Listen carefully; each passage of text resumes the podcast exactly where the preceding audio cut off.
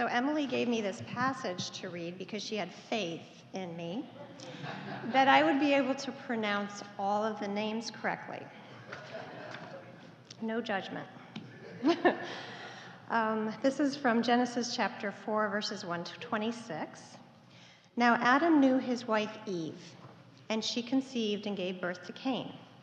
And she said, I have produced a man with Yahweh's help. And again, she gave birth to his brother Abel. Abel was a herder of sheep, and Cain worked the ground. After some time passed, Cain brought from the fruit of the ground a gift to Yahweh.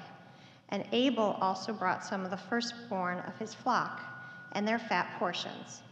And Yahweh took notice of Abel and his gift, but he took no notice of Cain and his gift. This kindled fierce anger in Cain, and his face fell into a scowl.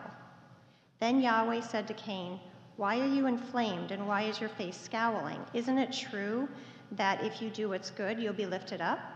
But if you don't do what's good, sin is crouching at the door. It desires to have you, and you must gain mastery over it. Then Cain spoke to his brother Abel, and when they were in the field, Cain rose against Abel, his brother, and killed him. Then Yahweh said to Cain, Where's your brother Abel? I don't know, he replied. Am I my brother's protector? But God responded, What have you done? The voice of your brother's blood is crying out to me from the ground. So now you're being cursed from the very ground that opened its mouth to receive your brother's blood from your hand. When you work the ground, it will no longer give its strength to you. You'll be tossed out about and wandering in the earth. Then Cain said to Yahweh, My guilt is too great to bear. Look, you're expelling me from you're expelling me today from the face of the ground, and I'll also be hidden from your face. I'll be tossed about and wandering in the earth, and anyone who meets me will kill me. But Yahweh said to him, No. That is why I said that anyone who kills Cain will suffer sevenfold vengeance. Then Yahweh put a sign on Cain so that no one who met him would strike him down. Then Cain went out from before the face of Yahweh and lived in the land of wandering, east of Eden. Cain knew his wife, and she conceived and gave birth to Enoch. Cain was building a, Cain was building a city, and he named the city after his son Enoch. To Enoch was born Irad, and Irad was father of Mehujael, and he was the father of Methushael, and he was the father of Lamech. Now Lamech took for himself two wives, one named Adah and the other Zillah. Adah gave birth to Jabal, who was father of those who live in tents and raise livestock. His brother's name was Jubal, who was father of all who play stringed, play stringed instruments and pipes. Zillah also gave birth to Tubal Cain, who forged all kinds of tools out of bronze and iron. Tubal Cain's sister was Naamah. Lamech said to his wives, Adah and Zillah, listen to my voice. Wives of Lamech, hear my words, for I've killed a man for wounding me, a young man for striking me. So if Cain is avenged sevenfold, then Lamech seventy sevenfold. Adam again knew his wife, and she gave birth to a son and called his name Seth, saying, God has granted me another offspring in place of Abel, since Cain killed him. Seth also had a son he named Enosh. At that time, people began to call on the name of Yahweh. I want to um, thank everyone who's here for braving the, the weather. We've had just this incredible cold snap. Um, and I want to thank you for doing And then those of you who've been here for a while have had good reason maybe not to want to come. Um, because the last time we had a real cold snap, it was really cold in here as well. And, but we've managed to get it up to a little bit uh, warmer uh, this time, and so we're, we're okay. I'm uh, suffering as a bachelor right now with Sonia, my wife, being out in Denver with um, Alexandra and Kyle, and with Violet and Rowan, and having a great time. And I'm just, uh, what can I do? What can I do uh, at home, so to speak? No, I'm getting along all right, but I do miss, miss uh, her and miss them uh, a lot. And um, think about them a lot all the time. Um, I want also to um, thank uh, Emily for the privilege and the others of the staff for the privilege of last week being able to, to participate in, in uh, leading the singing along with the rest of the praise team. And I want to especially thank Jason for just a beautiful uh, sermon that connected so well with things that we we've been talking about and, and um, my messages, and I'm going to continue on talking about, and just so thoughtful and well well framed and well expressed and all of that. So I know he's downstairs. He can't hear me, but nevertheless, it's still, I really am, am grateful uh, to him uh, for that. So many things going on in our world, plus the individuals around us that need your prayers. Please keep all of those things in, in your prayers as you. Um, uh, day by day by day. And uh, thank God so for that. And especially thank Laura for reading our scripture, which was a long one, uh, so well. I want to say if you, if you have not gotten a copy of the notes for the sermon today that look like this and have three holes on the side, raise your hand and someone will, I hope, from the back will bring you one. You have to, may have to keep your hands up because there's quite a few that would like to get it um, and to um, have it today. Because of the long scripture, um, it's, I hope that you'll be able to look at it. If you, if you don't get one, well, look at one of the Bibles that's in your um, in the pew in front of you, and you'll be able to uh, follow along. Though I had have my own translation, of course, in in um, in this. Genesis, the fourth chapter, the um, first, uh, all 26 verses of it. It's a rather remarkable passage that we know mostly from the first part of it, the story of of Cain and, uh, and Abel. And we're in a series reflecting on meeting God in everyday life. And one might think, well, the story of Cain and Abel is about as far from everyday life as one can get. But I, I hope, I don't know whether you will, but I hope that as we get through it, not that I'm going to make a big show of it by any means, but but that you'll see that it is connected very much to everyday life of people back then and everyday life of us today. And indeed, it's part of a whole set of, of uh, stories in the, in the beginning of Genesis that take that, that very idea on. It's something of what, what, what a parable, a story like that is, is uh, all about, that it that it tells a narrative that is a, that one is able to generalize to some extent or to in its specificity gives you the, the, the points to connect to everyday life and and to understand it.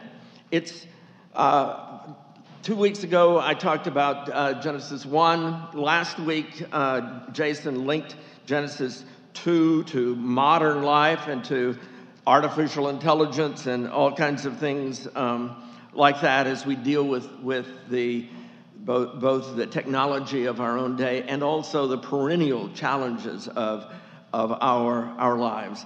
And chapter, I, we're skipping over chapter two, sort of here, and going directly to chapter four of Genesis. Uh, because we looked at it less often. And, uh, and it, it too has this quality of connecting in various sorts of ways to, to our lives. It's part of this whole section of Genesis, chapter 1 through 11, and especially 2 through 11, but uh, uh, 1 through 11 is, is, is, is really, in a sense, a series of these parables, stories of human life that set the stage for the call of Abraham that's going to come down the line. The microphone seems to be a little loud. Does it seem loud to the rest of you? Um, it, maybe it could be turned down just a bit. It seems I hearing a little echo of myself in all of it. So, so I want you to think about Genesis 1 through 11. It's in Genesis 12 that we have the call of Abraham, and that becomes the turning point, the start of a new, new section of, of Scripture that goes actually all the way to the book of Revelation in many ways. But Genesis 1 through 11 is this series of stories of human life that set the stage for all that that comes before. Now, parables are complex and they're important. At least they can be. They can also be just very, very simple. They can be a few words. But a lot of Jesus' best known parables, like the parable of the Good Samaritan or the uh, the parable of the prodigal son, and so many others um, are, are fairly substantial uh, narratives that, that teach intensively, teach us something, but they do it by with a strange way. Uh, they do it with by. I often like to think of it as using a phrase from that old movie, The Matrix, by planting a splinter in your mind, something that you can't quite make out, but it keeps bothering you, and you keep thinking about it, and you keep wondering about it, and gradually perception comes, understanding comes, and uh, and so forth. They, and so also like Jesus' parables are this way, so also, but in somewhat different way, these stories from Genesis, um, the first part of Genesis, are complex, they're important, they're parables, but they are not history in the ordinary sense of our word or as we think of history. Parables that have these many twists and missing and often missing elements that that challenge us to think about them. And they call us to reflection. They call us to reflect about a lot of different things. It's a, it's a strange world as one enters these stories, especially beginning in chapter 2 of Genesis and going all the way through to, through to chapter 11.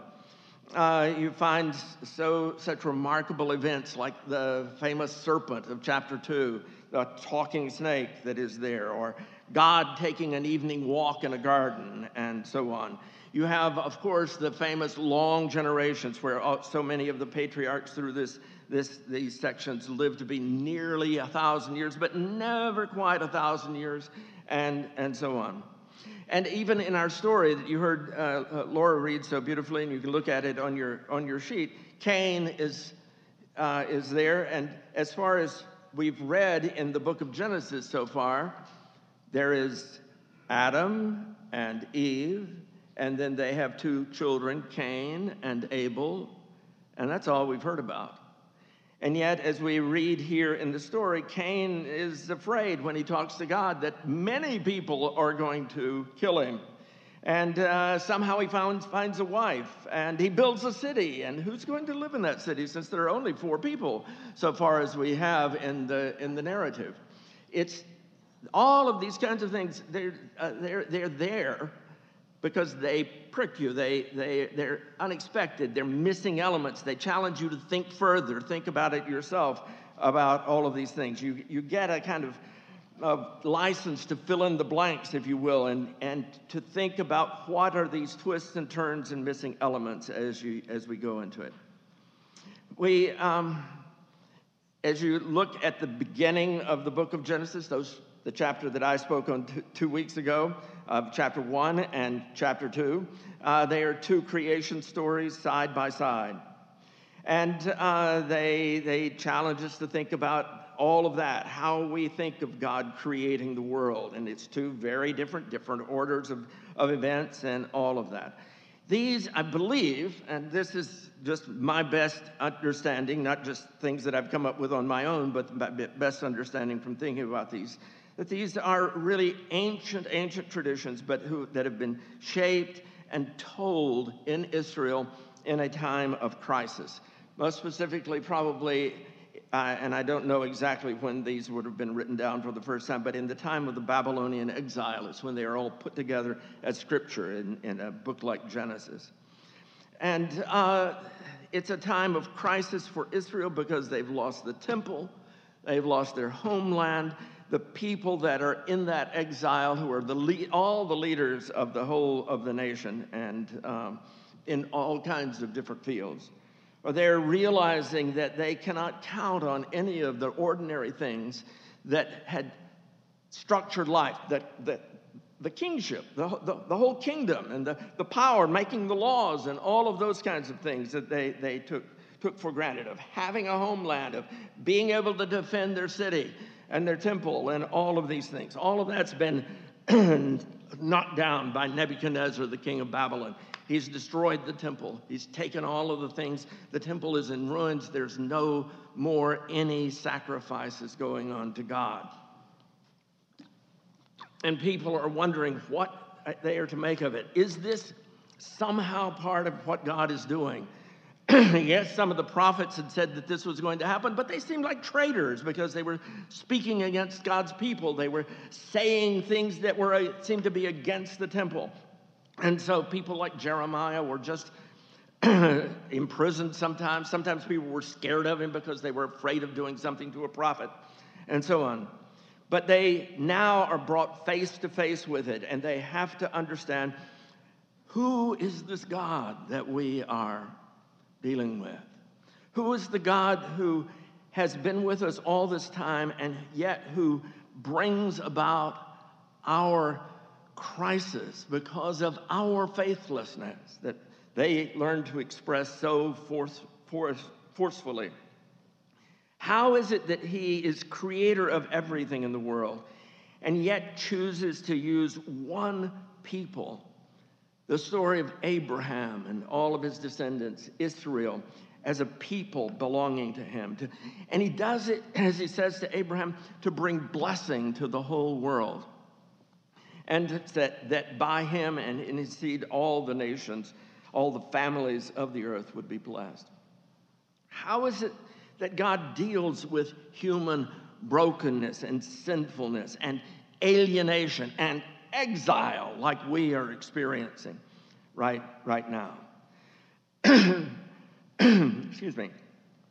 And so, in this, this, these first 11 chapters, there are four major stories that uh, the people are mostly aware of, if you're aware of Genesis very much at all. And then some sort of connective genealogies that link them, link them together. In Genesis 2 and 3, you have the second creation story, and then the story of the Garden of Eden. That and the, the planting of a tree of the knowledge of good and evil and a tree of life. This is clearly a different world than what we live in right now, something strange. And as we've already talked about, there's this talking serpent, and there's a curse on the ground through the serpent. There is then exile from Eden. Eden means delight. From the garden of delight, they are exiled, and they enter the wor- a world of mixed things, mixed life, good and bad because this person who evidently didn't know or hadn't eaten yet of the tree of the knowledge of good and evil, and so one might question whether she knows good and evil, gets talked into seeing the tree in a different way than she's seen it before. She's always stayed away from it completely. And she is told that it brings wisdom and she sees that it's beautiful. And she knows that God has planted it there, and so on. And so she eats, and he eats, and they enter this, this state of knowing not their connectedness to them to each other and to God, but to knowing their vulnerability and their fear. And at the same time, at the end of the story in Genesis 3, God says, they have become like us. God says this, knowing good and evil. Then the story comes next, the story that we're dealing with more today, where things go drastically wrong in Genesis 4. Abel, uh, uh Cain kills Abel, and Cain then is, is uh, sent out to wander the earth, exile again. They were exiled from Eden, he's exiled from, God, from the ground, and exiled from all the people around him and everything. And he's also a builder, though, too. And so dealing with that, this mixed character of his, his life. Genesis 5 is 10 generations, boom, boom, boom, boom, boom, down the line. 10 generations that move from Adam down to the time of Noah. And then we have in chapters 6 through 9 the, the, the, the flood. And everything, it's like there's this tremendous violence and corruption in the world, and God is going to destroy it. And it's like a triumph. You know, it destroys it with a flood, saves eight people and two of all the animals and seven of some of the animals and all of that. But at the end of it, God pronounces the verdict no, it really. it really didn't do the job. It, the heart of the human being is still evil and continually. And I will never, ever do that again. So it's almost like a first try, so to speak to deal with evil that had set out. But now it lays the groundwork for God choosing this long way that he does when he comes to, to Abram and begins with one person. And it's the whole story of the Bible that unfolds differently. But after the story of the flood in 6 through 9, we have in chapter 10 the generations after the flood. And we get down to the time of, uh, nearly the time of Noah. I'm sorry, not nearly the time of Abraham, Abram as he's known for at first. And we have the story of the Tower of Babel. Everybody's still together. Everybody's talking the same language. Everybody's wanting to, to build something great. And so they build this brick monument that, and they don't even have mortar to hold the bricks together. They have to use bitumen, and they put these mud bricks and this bitumen, and God looks, has to come way, way down to even see their mighty work. And he says, ah, they were supposed to increase and multiply and populate the earth. Let's help them along. And so they suddenly start speaking different languages and they go out and populate the earth and spread humanity all over. And then, when that situation finally gets to some semblance of the way in which the earth is, then, um, then comes the call of Abraham and he sets out on a journey, a journey that's going to go. But still, that problem is there all the way along. What about the, the brokenness of human beings? How is that going to be faced? How is it going to be dealt with? And of course, I'm going to give you the complete answer to that this morning in, in what, we, what we say here. So, each of these narratives is remarkable. And each one is surprising when they are followed closely. A lot of times you just sort of read over them, but they have all kinds of surprises. For example, if you, if you know what Genesis 3 is all about, the Garden of Eden story, if you know about it from theology, you know that it's about sin. It's about the fall, that's the term for the sin, and it's about Satan tempting Eve and, and the, the people wanting to be like God and striving to be like God, and then everything goes, goes wrong. But when you read the story, you realize that there's not any mention of sin in, in chapter 3, nor is there any mention of Satan in chapter 3 at all. In fact, this, the serpent is simply described as one of God's creatures that he had, had made. And there's no description of the fall. In fact, it's in our story today, in, in Genesis chapter 4, verse 7 on your sheet there that the, the word sin occurs for the first time in, in the scriptures, the first time in Genesis. And as one looks at this story of Cain and Abel that we have before us, there's a lot there. There's many interesting details. It's a fascinating story that's had a lot of thought and discussion. Cain, for example, what does Cain's name mean? Cain's name, well, it's not really too, too terribly sure, but basically, I think means spear. It also has resonances with words that mean like a smith, a blacksmith, and things like that, like we'll see in Tubal Cain and so forth. But spear. And what does Abel's name mean? Well, Abel's name comes up again in Ecclesiastes a lot, but there it's usually translated vanity of vanities. It means actually vapor. It means appropriate. How was it that Eve knew to name Abel vapor and Cain spear?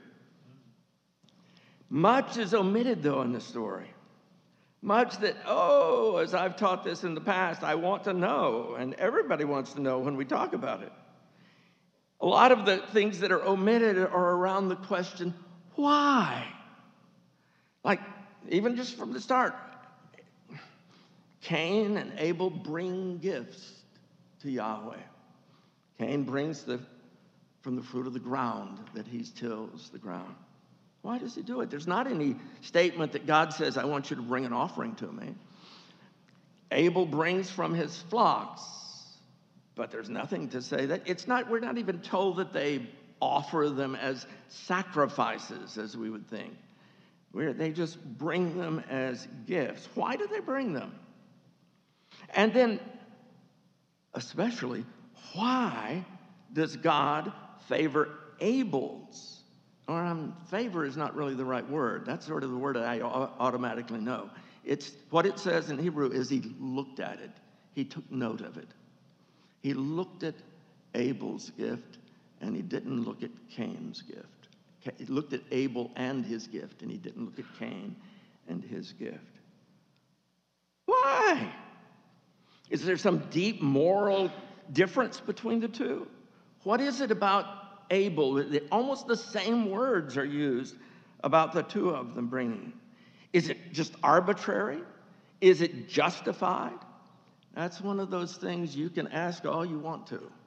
I will never be able to give you an answer, nor will anybody else. Others may tell you that they know. You may draw on later scriptures that certainly uh, engage in some of this reflection about it. But as far as the narrative in, in Genesis 4, it just simply does not say. But we want to know why. Cain wants to know, that's for sure. Cain, and we don't, we, another one of those whys is, or hows is, how do they even know that God looks at one and not the other? Doesn't tell us any of that. All of that is left as, as space for reflection, I guess we might say. We'd love to have answered our questions. But clearly, Cain feels that there is an injustice. That reflects our human situation. We all have a great sensitivity toward injustice against ourselves, unfairness of any sort against ourselves. Just look at kids and the way that they deal with it. If, if something is not fair to me, then, and that's the way Cain is, he blazes with anger as, as all of this uh, is there. Notice in verse middle of verse four, and on into uh, verse 5. A- Yahweh took notice of Abel and of his gift, but he took no notice of Cain and his gift. This kindled fierce anger in Cain, and his, and his face fell into a scowl. It's just so unfair. And God comes and talks to Cain in the story. But God does not explain. Wouldn't any good parent, person, boss, whatever one says, explain? Well, listen, Cain, this is my standard of judgment. These were the things that I was checking for merit on. And you did this and this, but Cain did those two plus seven more. And so his was the better offering, and you didn't. God does not do any of that. He does, he simply comes, but he doesn't explain. He simply urges him to do good. Now just think about that. This is how, as they reflected on God and saw God,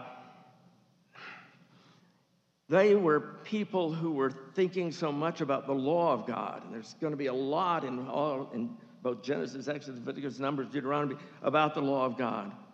But here they're just talking about God in relationship to a human being. And, and God doesn't explain, He doesn't guide, tell him what to do. He just says, Do good. Verse 7 Isn't it true that if you do what's good, you'll be lifted up? But if you don't do what's good, sin is crouching at the door. Its desire is to have you, and you must gain mastery over it. Ooh. Cain has this anger, but God just simply says, it's, it's not, at least he seems to say, it's, it's nothing disastrous has happened for you to be so angry. Simply go forward. Do what's good, do what's right and you'll be lifted up. But if you don't do what's good, and he uses the very same word again, then that anger, evidently, that he's talking about, or something like that, is an opening for sin. And that's the very first time the word sin is used in the Bible. And again, notice the way it's used. Sin is crouching at the door. What does that bring to your mind? What do you think of when you think of something crouching at the door? Well, to me, it, eh, I don't know what my fears are, but uh, something pouncing on you.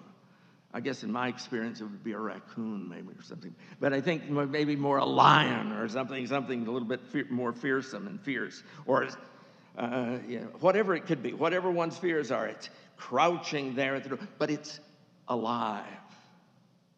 It's personified, even more than just a, a lion or something like that crouching. It's a live predator who wants you. His desire is to have you. And so that idea that there is this, this danger, not a battle really, a danger from this personified predator that is there. And as, of course, you have heard the story here, Cain does not master it. Cain does not even master himself. He doesn't master his own anger. And just as God said, that anger is the opening for sin, or whatever he does that is bad, whatever he does does not do that's good, is the opening for sin, and sin attacks. The way we're told that is not by saying, oh, sin attacked him and he had a great struggle with sin. No, it's just Cain asked his brother to go out into the field or something like that. He just, all it really says is he just talked to his brother and then they were out in the field. And then he killed him. Just as simple as that. You don't have to dramatize it too much. Cain spoke to his brother Abel, and when they were in the field, Cain rose against Abel, his brother, and killed him. That battle or that danger from from this. You can hear it reflected if you think about it in passages in the new testament. I, I think about the role that anger why are you blazing with anger in this? Is when you think about some of jesus teaching the very first of his contrast between his own his own teaching and the law. He says in matthew chapter 5 verses 21 to 24 You've heard that it was said to those of old, You shall not murder. Cain goes, Ah, did that. Okay. You shall not murder. And whoever murders will be liable to judgment. But I say to you that everyone who is angry with his brother, uh oh, that's also there, will be liable to judgment. Whoever says to his brother, idiot, will be liable to the Sanhedrin. And whoever says, fool, will be liable to the Gehenna of fire. So, when you are offering your guilt, your gift at the altar, if you remember that your brother or sister has something against you, leave your gift there before the altar. Don't go ahead and offer it. Just bring it there. It's not yet a gift. Just first do what really matters. First, be reconciled to your brother or sister and then come and offer your gift. And that idea of sin as a predator or as a personification is something that one also hears echoed in Paul, Paul's letter to the Romans, chapter 7, verses 7 through 11. I would not, I would not have known desire or coveting, he says, if the law had not said, You shall not desire or you shall not covet. But sin, taking a starting point through the commandment, worked in me all kinds of desire. Mm, that's easy to do in our day and age. For apart from law, sin lies dead. I was once alive apart from the law, but when the commandment came, sin came alive and I died. The very commandment that promised, to, promised life proved to be death to me. For sin, taking a starting point through the commandment, deceived me and through it killed me. That challenge is already right here in the beginning of the, of the Bible, in, in the story of Cain and his, his, what happens with him. Cain, in response to all of this, as, as God challenges him, as God calls him to be aware of that sin and to do what's good. I suppose, uh, uh, supposing that, that, that Cain will know what is good. Cain questions his own responsibility for his brother. You see the passage there in, in um, well, I just read part of it in verse 8 on down. Uh, yeah, it's just, and, and 9 there. Cain spoke to his brother Abel, and when they were in the field, Cain rose against Abel, his brother, and killed him. Then Yahweh said to Cain, they were on close speaking terms, it sounds like. Where, where is your brother Abel?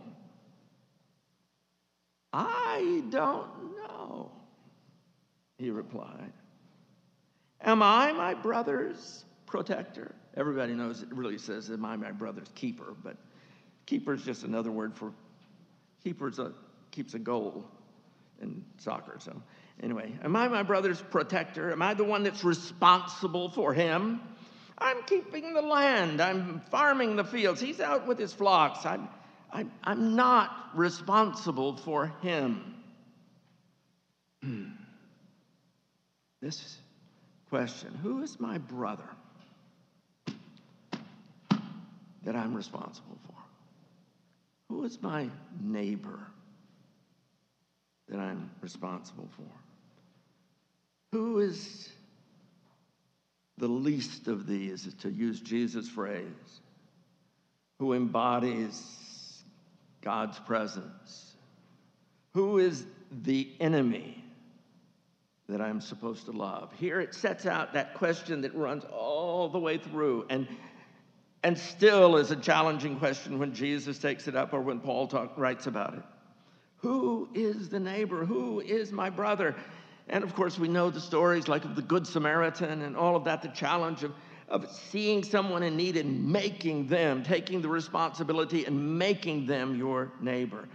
But Cain doesn't want to go there, doesn't want to see that. Jesus in Matthew 25, when he talks about the, the judgment, talks about people from all the nations. And some, some of them are on the right hand and some are on the left, and those on the right hand, they have seen somebody in need. I was hungry and you fed me. I was thirsty and you gave me drink. I was sick and in prison and you clothed me. I was, I was in prison and you came to me.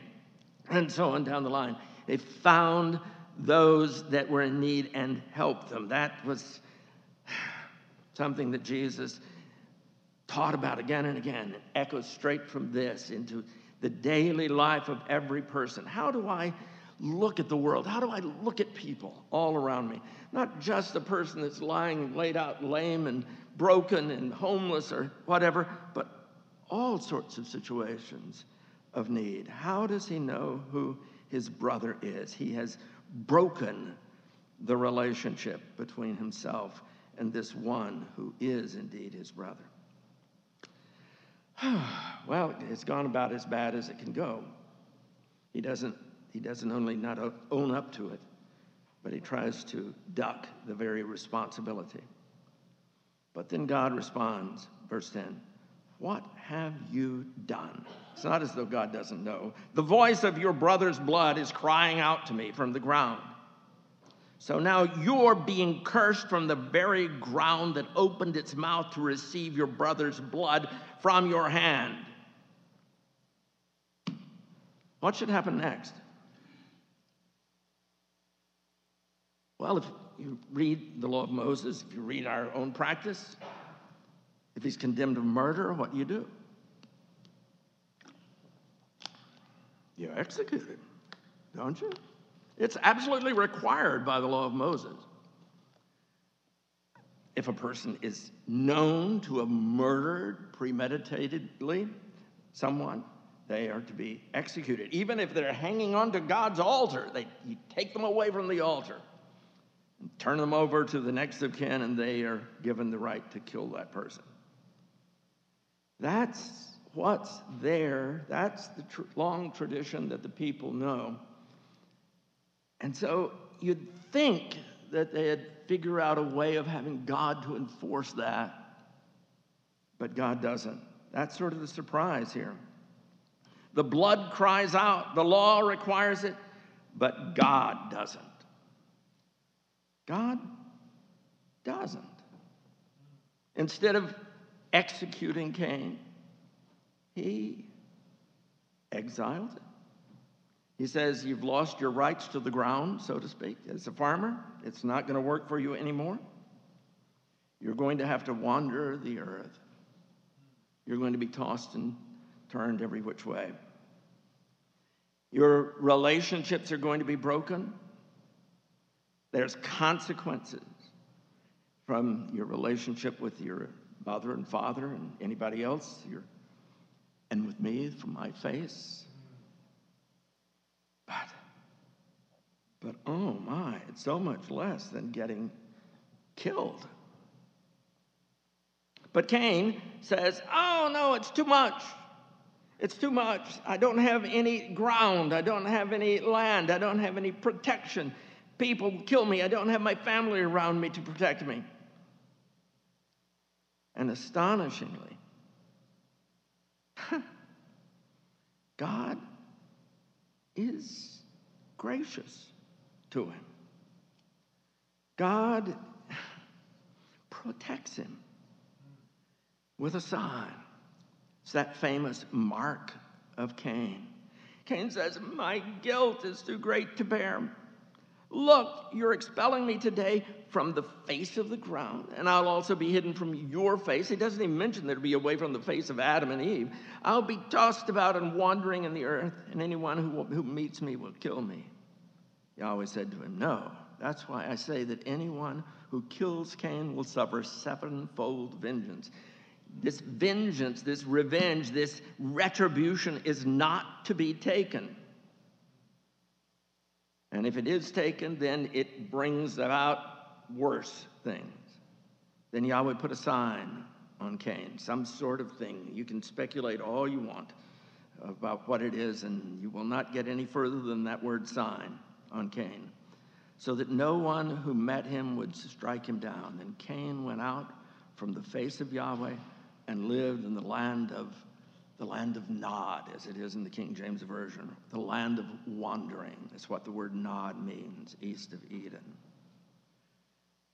God opens up a future for Cain. He protects him with a sign. He, through that sign, he stays with the murderer to protect his life even in exile. Because, and everywhere, wherever he may go, is still God's creation. God, our text is saying, is more gracious than the law of Moses that, that was given at a later time, and that the people who were first putting this down to be part of Scripture are know, know with all their hearts. God opens this future for Cain. Those who are not in God's story, that is the story of Abraham, are still God's. It reminds me so much of a passage that I put there on the, on the backside of your sheet, Acts 14, 15 through 18, when Paul is in danger in a, in a town called Lystra. And he, uh, there, he, well, he's in a certain kind of danger. He and Barnabas have healed someone, and everybody's ready to offer sacrifices to them as Zeus and Hermes there. And Paul, both of them tear their clothes and run toward them to try to stop them from doing that. They don't want somebody offering sacrifices to them. But this is what Paul says People, why are you doing these things? We're humans with feelings just like yours. We're announcing good news so that you can turn from these empty things and turn to a living God who made the heaven and the earth and the sea and all things in them. Now, in generations past, he permitted all nations to go along their own paths, yet he never left himself without things that testify to him, without a witness.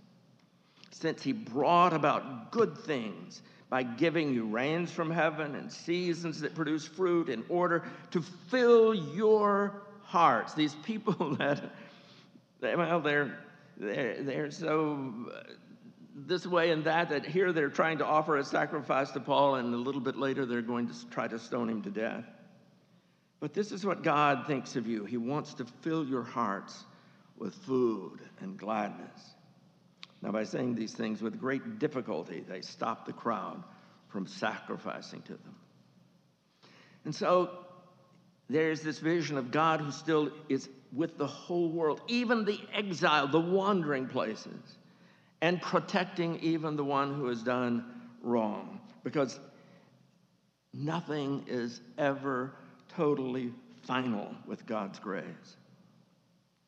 So then, as one comes to the end of this, uh, this passage here in verse 17, and so before telling Abraham's ancestors, the parable tells us of Cain and his family. Cain goes off wandering, but he evidently has already, from where? That's one of those missing things a wife, and then he has a son who's named Enoch. Now Cain is off the land. He's not a farmer. So, what do you do when you're not a farmer? You build a city. But who's going to live in the city that you build if there are not lots of people around? And the city is called, after his son, it's called Enoch.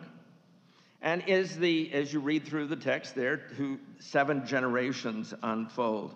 And you have these uh, wonderful names of, um, of, of right down to, well, some of them that I don't even want to try to pronounce and so forth, Methushael and, and Mahujael and all of these things like that. But it's right on down to a man named Lamech. And Lamech turns a little corner by taking, by taking two wives. And uh, we watch as that his, these people un- unfold, their lives unfold. It's been seven six generations, I guess, when by the time you get to Lamech, maybe five or six generations. And you get to Lamech, he takes two wives, Ada and Zillah. Ada gives birth to Jabal, who was, and this is just the strangest little thing, who was father of those who live in tents and raise livestock. Hmm. How do you be father? Well, sort of the ancestor, I guess, of those at least of a, of a tribe or something like that, but it's, it's given as though it were kind of a generic thing of humankind. who do we most prominently know in Genesis who lived in tents and raised livestock? It's Abram. Abraham that lives in tents and raises livestock. He has a brother named Jubal, and he's the father of everybody who plays stringed instruments and pipes. You didn't know if you're one of the, our many musicians that you were a, a child of Jubal, but there, there you are. Who do we know in the scriptures that really plays instruments and pipes? Well, one of the best known would be David. Mo, uh, uh, Abraham, David. These are people who seem to be connected somehow here, at least in their, their lives, with this, these structures of society and of culture that Cain's, the murderers, unfolding brought about. God's grace was never at an end. His other wife gave birth to Tubal Cain, Cain here in the sense of smith. So it's Tubal the blacksmith, basically, who forged all kinds of tools of bronze and iron. Wow, down even in the time of King Saul, the Israelites didn't know how to forge iron, they had no access to iron. But here, all the way back, you have someone who starts the line of this craft, of this technology. And Tubal Cain's sister was Naamah. And Lamech, who likes his family, I guess, quite a lot, he hands down the tradition of Cain. But he's he doesn't know that grace of God that has given him his life. He only knows the story of Cain mm, killing and then having protection of multiple, uh, multiple vengeances, so to speak. And so he has this little poem that he evidently likes to sing to his wives. Ada and Zillah, listen to my voice. Wives of Lamech, hear my words for I've killed a man for wounding me, a young man for striking me. That's the way I'm going to be like Cain. So if Cain is avenged sevenfold, Lamech seventy sevenfold. I won't go into all of that. You can. The violence, the use of the story for your own uses, and so forth. It brings that story to an end, both with the good and the bad, the mixed that God is there with all the peoples of God's world.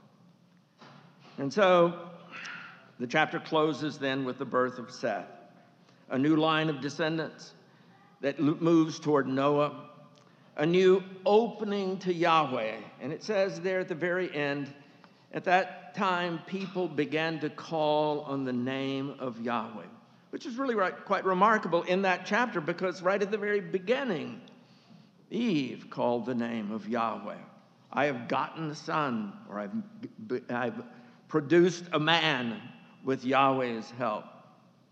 But people began to call on Yahweh in a more focused way, evidently, or something like that.